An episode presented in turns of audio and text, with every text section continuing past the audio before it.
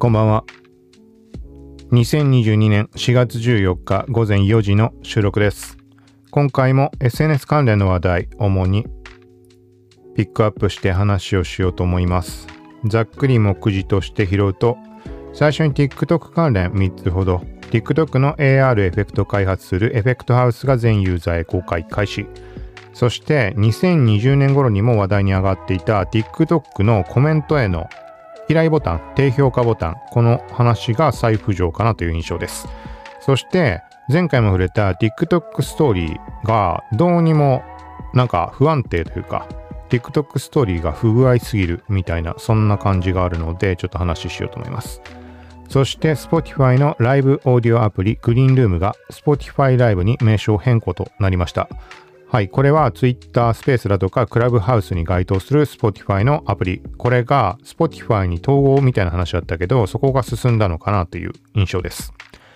そしてあとはちょっと目についたニュースで、日本 IBM がメタバースに病院構築へ、そしてメタがメタバースでの販売に47.5%の手数料を設定。まあ、これはクリエイターの収益化に対するところの話かと思います。そして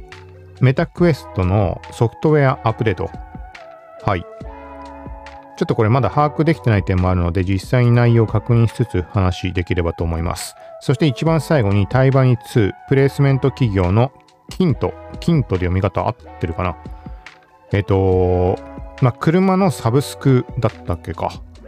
はい、ちょっと把握してないけど、これがなんかね、えっと、ワイルドタイが登場するヒーロー自身がインタビューを受けたみたいな感じの設定で、まあ、インタビューの内容が公開されてたみたいな感じ。はい。という感じで今回は話をしようと思うので、よかったら最後まで聞いてください。この番組は、コウキチ T が SNS テックガジェットの最新情報を独自の視点で紹介解説していくポッドキャスト。まとまらなくてもまとめ、聞くまとめです。倍速再生、ながら聞きで情報収集に活用してください。まず TikTok の話題いきます。TikTok の AR エフェクト開発ツール、 Effect House が全ユーザーへ公開開始。はい。オープンベータとして公開ということです。これはグローバル展開っていう書き方していたので、日本も対象のはずです。書き方だけ見た限りは。ちょっとその後の細かい情報を終えてないんだけど、まあ、気になる方はブログに今、えっと、まあ、ブログというか、概要欄から関連リンクは全部貼ってあるので、そこから書いた記事飛んでください。その中で関連リンク貼ってあります。TikTok の公式関連とか。はい。で、もうちょっと補足加えると、TikTok の AR エフェクト作成ツール、まあ、自作するためのツールっていう感じになります。Instagram でいうところの Spark AR、そして Snapchat でいうところのレンズスタジオって名称だけか。はい。まあ、オリジナルの AR エフェクト開発とかができるので、まあ、興味ある人は触れてみるのはありじゃないかなと思います。はい。で、ただし、これね、個人的にはちょっと作ることできないなっていう結果になりました。なんでかっていうと、Windows がおそらく非対応ってことだと思います。MacOS のバージョンちょっとわかんないけど、なんか何以上でとか、なんかそんな感じで、スペックの要件とかに関しても、まあ上がっていたので、記事にも載せてあるので、よかったらそこでチェックしてみてください。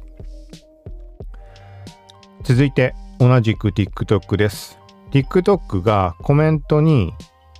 低評価嫌いボタンのテストをしているみたいな話。これって2020年の3月に記事書きました。今回も多分マットさんがツイートしていたのを見て海外のニュースメディアに関してツイートしたりしたんだけど2020年の3月の時点でも確かマットさんがツイートしてた画像をスクショ上げてたとかで記事を書いた気がします。飛んでもらうと、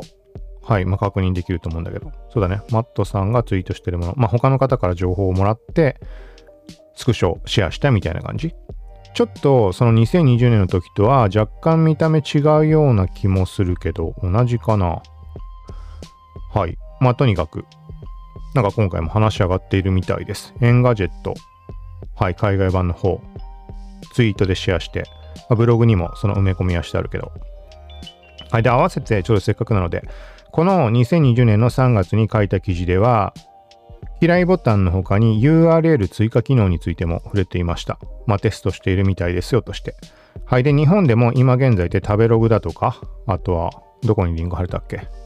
フィルマーク？フィルマークスだったっけか？とかもリンク貼れると思うけど、こうやってもともと海外版でトリップアドバイザー、ウィキペディア、イエルプの3種類でリンク貼るテストがされていたっていう話でした。だその結果、日本の方にも、まあ、反映したっていう感じかと思います。あ、実際日本の方が実装早かったのかな？その後に海外版だったっけ？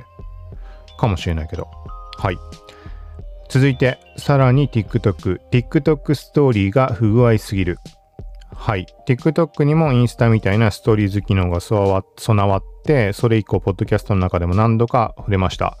で、なんか不安定というか、前回触れた時には、もともと一番最初に確認した仕様と、ちょっと違いが出てきた、変化したところがある。これが不具合なのかどうかわからないけど、みたいな感じで話をしました。少し具体的に言うと、もともと TikTok ストーリー公開されたタイミング、これもちろん人によって見え方違ったりあるかもしれないんだけど、最初はプロフィールの自分のアイコンの右下にプラスマークって表示されました。で、このプラスマークをタップすることによってストーリー投稿ができる感じ。もしくは通常の投稿ボタン、下のプラスのボタンを押すと、もともとクイックっていう新しいタブが表示されて、そこからストーリー投稿できました。で、これが前回触れた時のタイミングだと変わりました。なんかちょっと変化があった。っていうのが、プロフボタンのさっき言ったプラスマーク。これ消えてそこから投稿できなくなりました。で、ストーリーズ自体がじゃあ使えなくなったのかなと思ったらそんなことはなく、投稿画面の方からはさっき言ったクイックってとこから投稿はできました。ただし、クイックって名称じゃなく、ストーリーズ、ストーリーズか、に変わってました、タブ名が。だからなんか、こう、細かに変更をかけながら、まあ、仕様変更してるってことなのか、テストなのか、切り替えてるのか、ちょっとわかんない状態です。で、もう一個、前回触れられなかったかもしれないけど、時々見るとね、ストーリーの機能がなくなっちゃってる時があるんだよね。あのー、例えば、ストーリー投稿してあったとするじゃん。それで自分のプロフィールタップすると投稿済みのストーリーは見られたんだけど、これがね、タイミングによっては、なんか動画は表示できませんみたいな表示になってしまって、ストーリーズがなんかまるでなくなってしまったかのような感じになる。機能自体が。投稿画面の方もなくなってしまうし。しばらく経つと復活するんだよね。なんか本当にまだテスト段階だからってことなのか、仕様変更をかけるたびに何か影響でなんか消えてしまっていたのか、ちょっと謎です。はい。で、もう一つ前回触れたところ補足で言うと、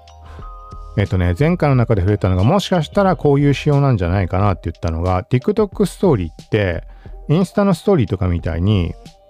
なんていうのかな、ストーリーズの画面に行かなくても見られる仕様なんじゃないかなっていう話をしました。どういうことかというと、TikTok の普通のフィードあるじゃん。フォロー中とかおすすめ。あそこに流れてるんじゃないかっていう説。はい、これは実際に自分で目にしました。だから流れてたの確率なんだけど、これが一番最初の段階からそういう仕様だったのか、それとも何回かこう変化している中で流れるようになったタイミングがあったのか、ここはちょっと正確な判断できないです。はい、ただし、インスタのストーリーとかってさ、ストーリーズを見に行かない限りは見られないからさ、閲覧数ってなんていうのかな、比較的抑えめだと思うんでね。ところが TikTok に関しては、フォロワー全くいないようなアカウントに関しても何百回とかストーリーズが表示されることがあって。ってことはさ、インスタみたいにストーリーズを見に行かないと、まあ閲覧数上がんないっていう仕様ではそうなるとは思えないんだよね。だからさっき言ったみたいにフィードに普通に流れている。つまり TikTok のストーリーズの仕様としては24時間で消えるっていうのはインスタと一緒だけどただしインスタみたいにストーリーズに行かないと見えないものではなくフィードに流れているものなんじゃないかっていう話しました。はい。で、その後にまたさらになんか見た目が変わったので、なんて言うんだろうな。あのね、これ最初からだったのかわかんないけど、こう、まあ、フォローしてる人のとかをこう縦スワイプで見てるときに、右側にその人のプロフアイコンあると思います。で、そこがね、インスタストーリーとかもみたいに周りにリング出ていて、水色かなんかなんだけど、そこタップするとストーリーズが再生されるっていうケースもありました。なんかいろんなパターンが組み合わせでテスト中で出てる、もしくは、なんていうのかな、仕様変更してるとか、テストでどっちのパターンがいいかってちょこちょこ切り替えてるとかなのかもしれないし、まあ答えはわからないけど、そんな感じです。そう。で、もう一つ。これは一回も多分触れてないと思うんだけど、プロフィール画面の一番右側に鍵マークのタブが表示されていて、これはもともとあったっけか。あの、何のタブだろうね。俺ちょっと把握してないけど。とにかくね、そこにストーリーズがアーカイブとして見る欄が表示されています。だからこれも出たり消えたりしたりするのでちょっと謎。ちょっと行ったり来たりしてしまうけど、えっとね、一時昨日話した段階のそのフォロー中のフィードとかにストーリーズが普通の動画みたいに流れてくるっていうパターンの時は自分のねプロフィールとか見に行くと通常の自分が投稿した動画ずらっとこう並ぶじゃん。3列。3列。今日。3列。3列でずっと下に。スクロールしてみていく形になると思うけどそこのね左上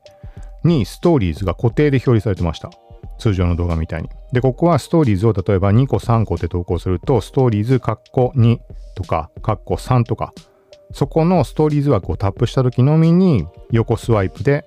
ストーリーズ順番に見られるようになってました。ストーリーズを何個投稿しても他の動画みたいにどんどん増えていくってことではない。ストーリーズは左上固定。はい。でこれも消えたんだよね。その2点3点いろいろ変わっていく中で。だから何が正常な状態なのかわからない。そう。まあみたいな感じで。まあここはちょっと様子見してみていずれ使用は確定はすると思うので。はい何か分かったらまた話はしようと思います。だ他の人はどうなんだろうね。同じようなことを状況になってるものなのか。うん。なのでちょっと TikTok ストーリーが風合いすぎるみたいな感じでツイートしたんだけど。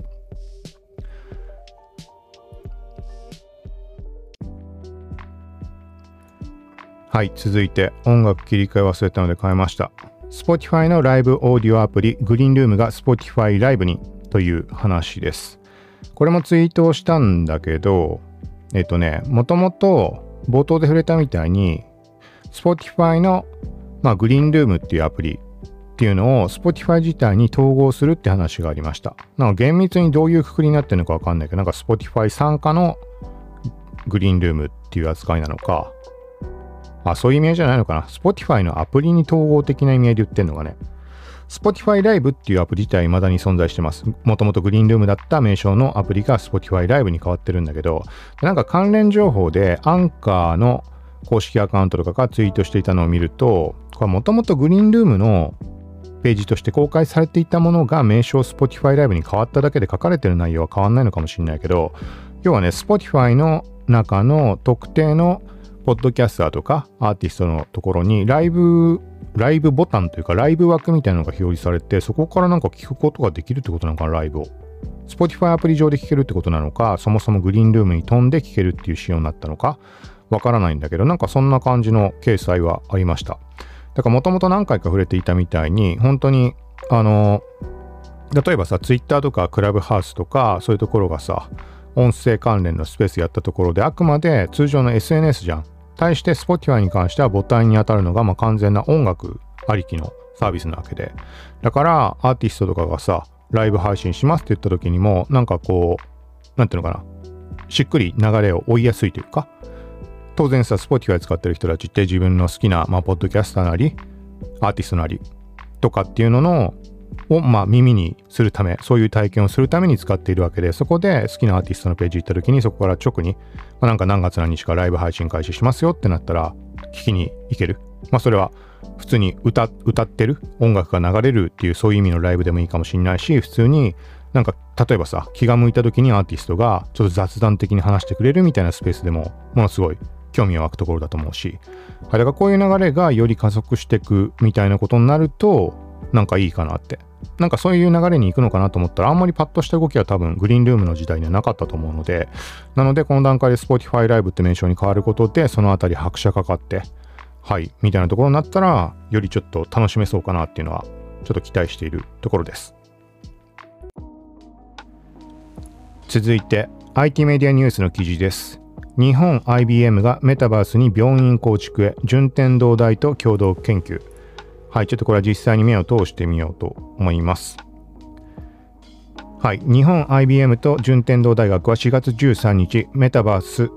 メタバース技術を活用した医療サービスの共同開発を始めると発表した。バーチャル空間に仮想の病院を構築するほか、中期的にはバーチャル空間での活動がメンタルヘルスなどの疾患への疾患の改善に与える影響などを検証するとしているとのことです。うん。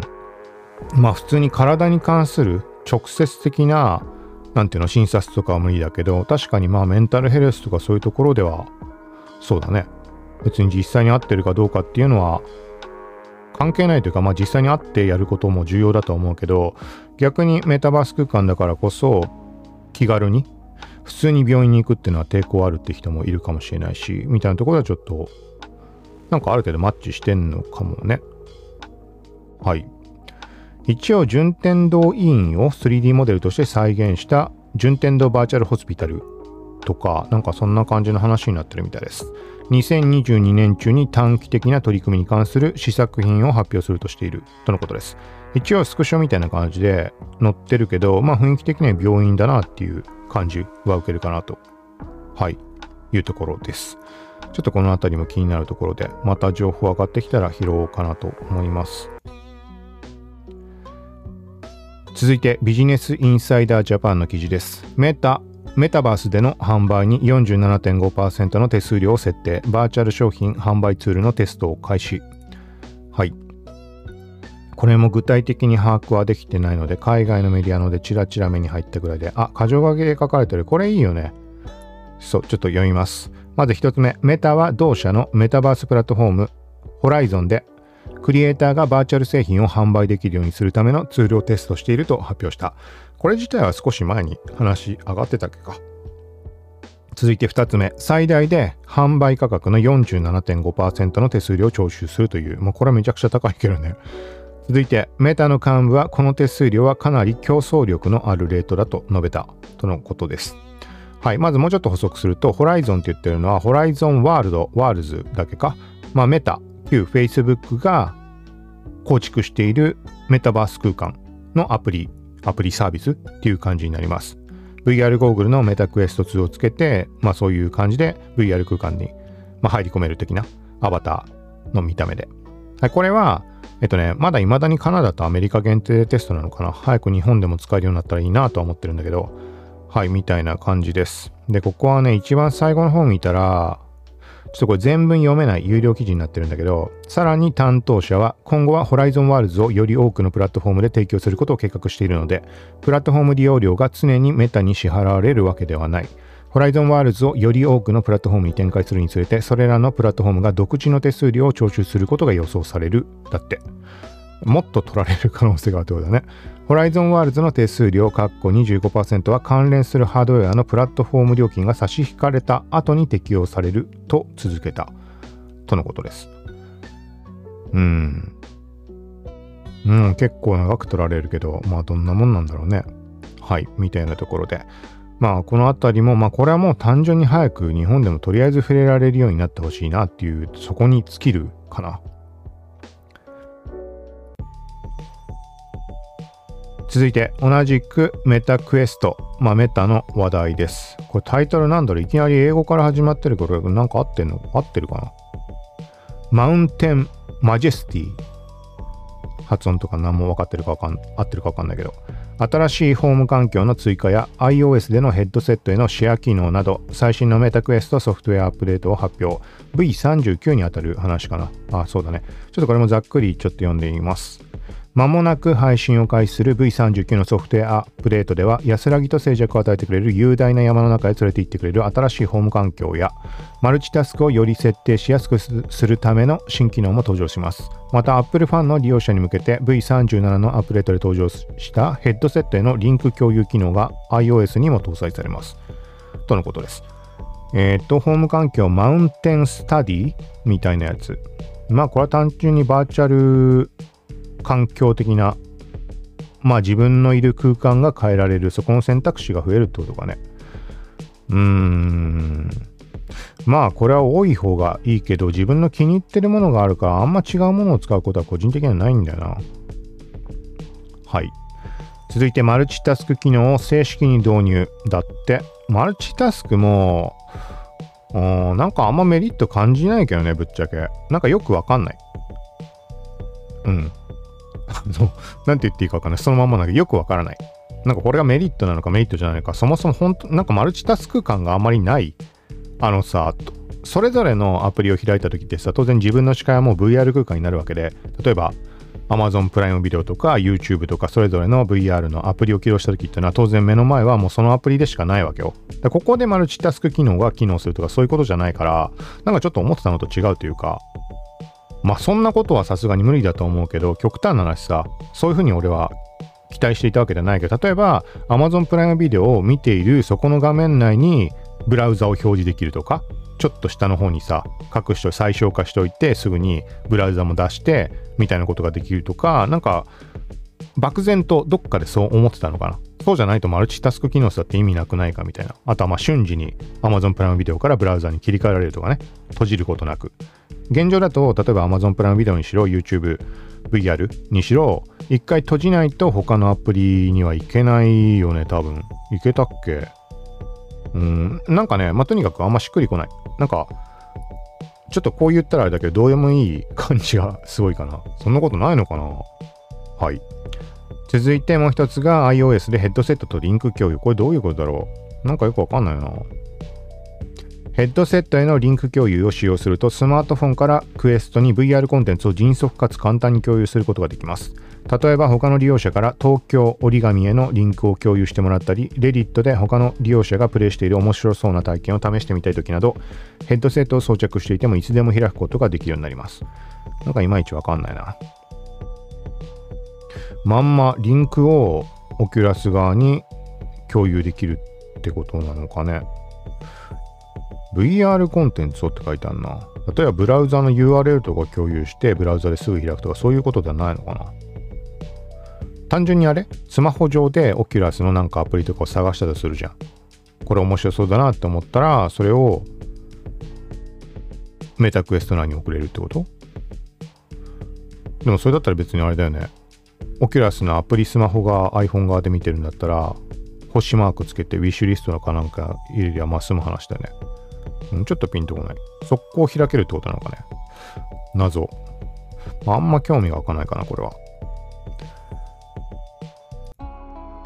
はい、今回一番最後になります。タイガーバニーの話題です。ファミ通 .com タイバニ2ワイルドタイガー本人がヒーローとしてのポリシーやプライベートを語るキントがプレイスメント企業になったことを記念して特別インタビュー公開。はい、これはツイッター上で4枚ぐらい写真載せてて、あ、まあこれも記事飛んでもらえれば画像はちゃんと載ってます。ワイルドタイガーがスーツ姿でキントのオフィスに訪れたみたいな設定なのかね。結構ツイッターで話題になってました。あの、ワイルドタイガーって名前がトレンド入りしていて何かなと思ってこの記事も気づいたので、そもそもこれキントで読み方合ってるかな？もし違ったらごめんなさい。何回もキントキントしてるけど あ、ちょっと一応調べてみよう。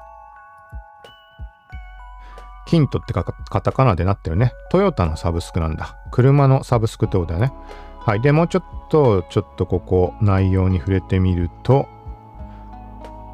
えっ、ー、と、本インタビューではヒーローとしてのポリシーやプライベート、新ヒーローに対する思い、プレイスメント企業となったキントの印象などを、まあ、ワイルドタイガーが語るってことになります。実際ね、これね、えっとね、見てみると、本当によくあるインタビュー形式ってあるじゃん。なんかその会話してる人、なんつうのかな。あ、なんていうの、インタビューする側の人の質問文に対して、まあ、こんな回答がありました、みたいな会話形式になってる。ちょっと一部分だけ読んでみると、まずは簡単に自己紹介をお願いします。はい。で、ここに対してワイルドタイガー、まあ、スーツ姿のワイルドタイガーっていう設定なんだろうけど、どうも、タイガーバニーの2日に1回ぐらいはヒゲの手入れをしている方ワイルドタイガーです、みたいな、こんな感じで。はい、どんどんインタビュー。これ面白いのがね、普通にね、もう対バニの中の会話なんでね、タイガーさんのネクスト能力はどういったものなんでしょうかって言って、その説明をワイルタイガーがしている。能力で苦労されたことはないんですかとか、以前は5分能力を使えたのが1分になって変わったことありますかとか、完全に対バニの話なんだね。で、後半の方に行くと、えっ、ー、と、キントがワイルドタイガーさんのプレイスメント企業であることに対する印象はとか聞いて、もう本当にワイルドタイガーが答えてる感じ。あ、ちょっと興味出てきたな、これ。ちゃんと読んでなかったけど、今シーズンライバルになりそうなバディは、とか。そう、あのー、そう、あの、2、対バニ2では、バディシステムっていうのが導入されていて、1の時はヒーローそれぞれの一人一人のバトルだったんだね。ポイント何点とか、キングオブヒーロー目指して。これが対バニ2では、二人一組になって、まあ、パートナーと二人一組で得点を競っていく他の、他のバディと、みたいな感じ？そう、なんか結構あれだね。あなんか普通に興味深い内容だな。ちょっと後でちゃんと見てみよう。はい。あとはなんかプレゼントキャンペーンみたいなのもあるみたいです。バンダイの、まあなんかデフォルメされたフィギュア。なんつったっけこれ。名称変わったのフィギュア集ミニか。前に俺、なんつったっけ？あのさ、グッスマのあれのパクリじゃんみたいに言ったやつ。もう何も名前出てこないわ。グッスマの、なんつったっけ？忘れちった。のバンダイ版のがあったんだけど、それが名称変わったのかね？それとはまた見た目違うやつかちょっと違うのかな？サイズ感も俺にはわかんないけど、手のひらサイズ。なんかパッと見見ると、透明の台座の下のところから棒伸びてて背中固定するタイプだから、どっちかっつうとあれかね、全部名前忘れちゃった。ん ?UFO キャッチャーとかのさ、あれなんつったっけ？有名なシリーズ。え、一個も出てこない。あのシリーズ。あのシリーズ。バンプレスト。俺、あれ行ったのにな。わざわざどこだっけ？もうあの県の名前も忘れてたけど、新潟じゃなくてどっかに、冬の寒い中行ったのにいきなり、なんか誘われて、今日の何時頃から行こうみたいに言われて、なんつったっけ？バンプレ、バンプレ博みたいなので行ったんだそのシリーズだけ並べてるイベントがあったんだけど、え、なんでこんな出てこないかな？有名なシリーズ。バンプレスト。ん？あ、ワーコレか。ワーコレだ。ワールドコレクタ、ワールドコレクタブルフィギュア。みたいなサイズ感なのかね。なんとなくそんな印象があるけど、実際のサイズ感ちょっと俺はわかんないです。はい。まあ、みたいな感じで、今回はこんなところで終了しようと思います。はい。対バに関しては、Netflix、対バニ2は Netflix 独占配信ってことなので、はい、まあ何回か触れてるけど、興味ある人はよかったら見てみてください。はい。ということで、今回は以上です。また今回も YouTube がもうアバターがただ喋ってるだけだけど、一応配信は継続しているので、まあ気が向いたらよかったらそちらもチェックしてみてください。はい。ということで、最後までありがとうございました。さようなら。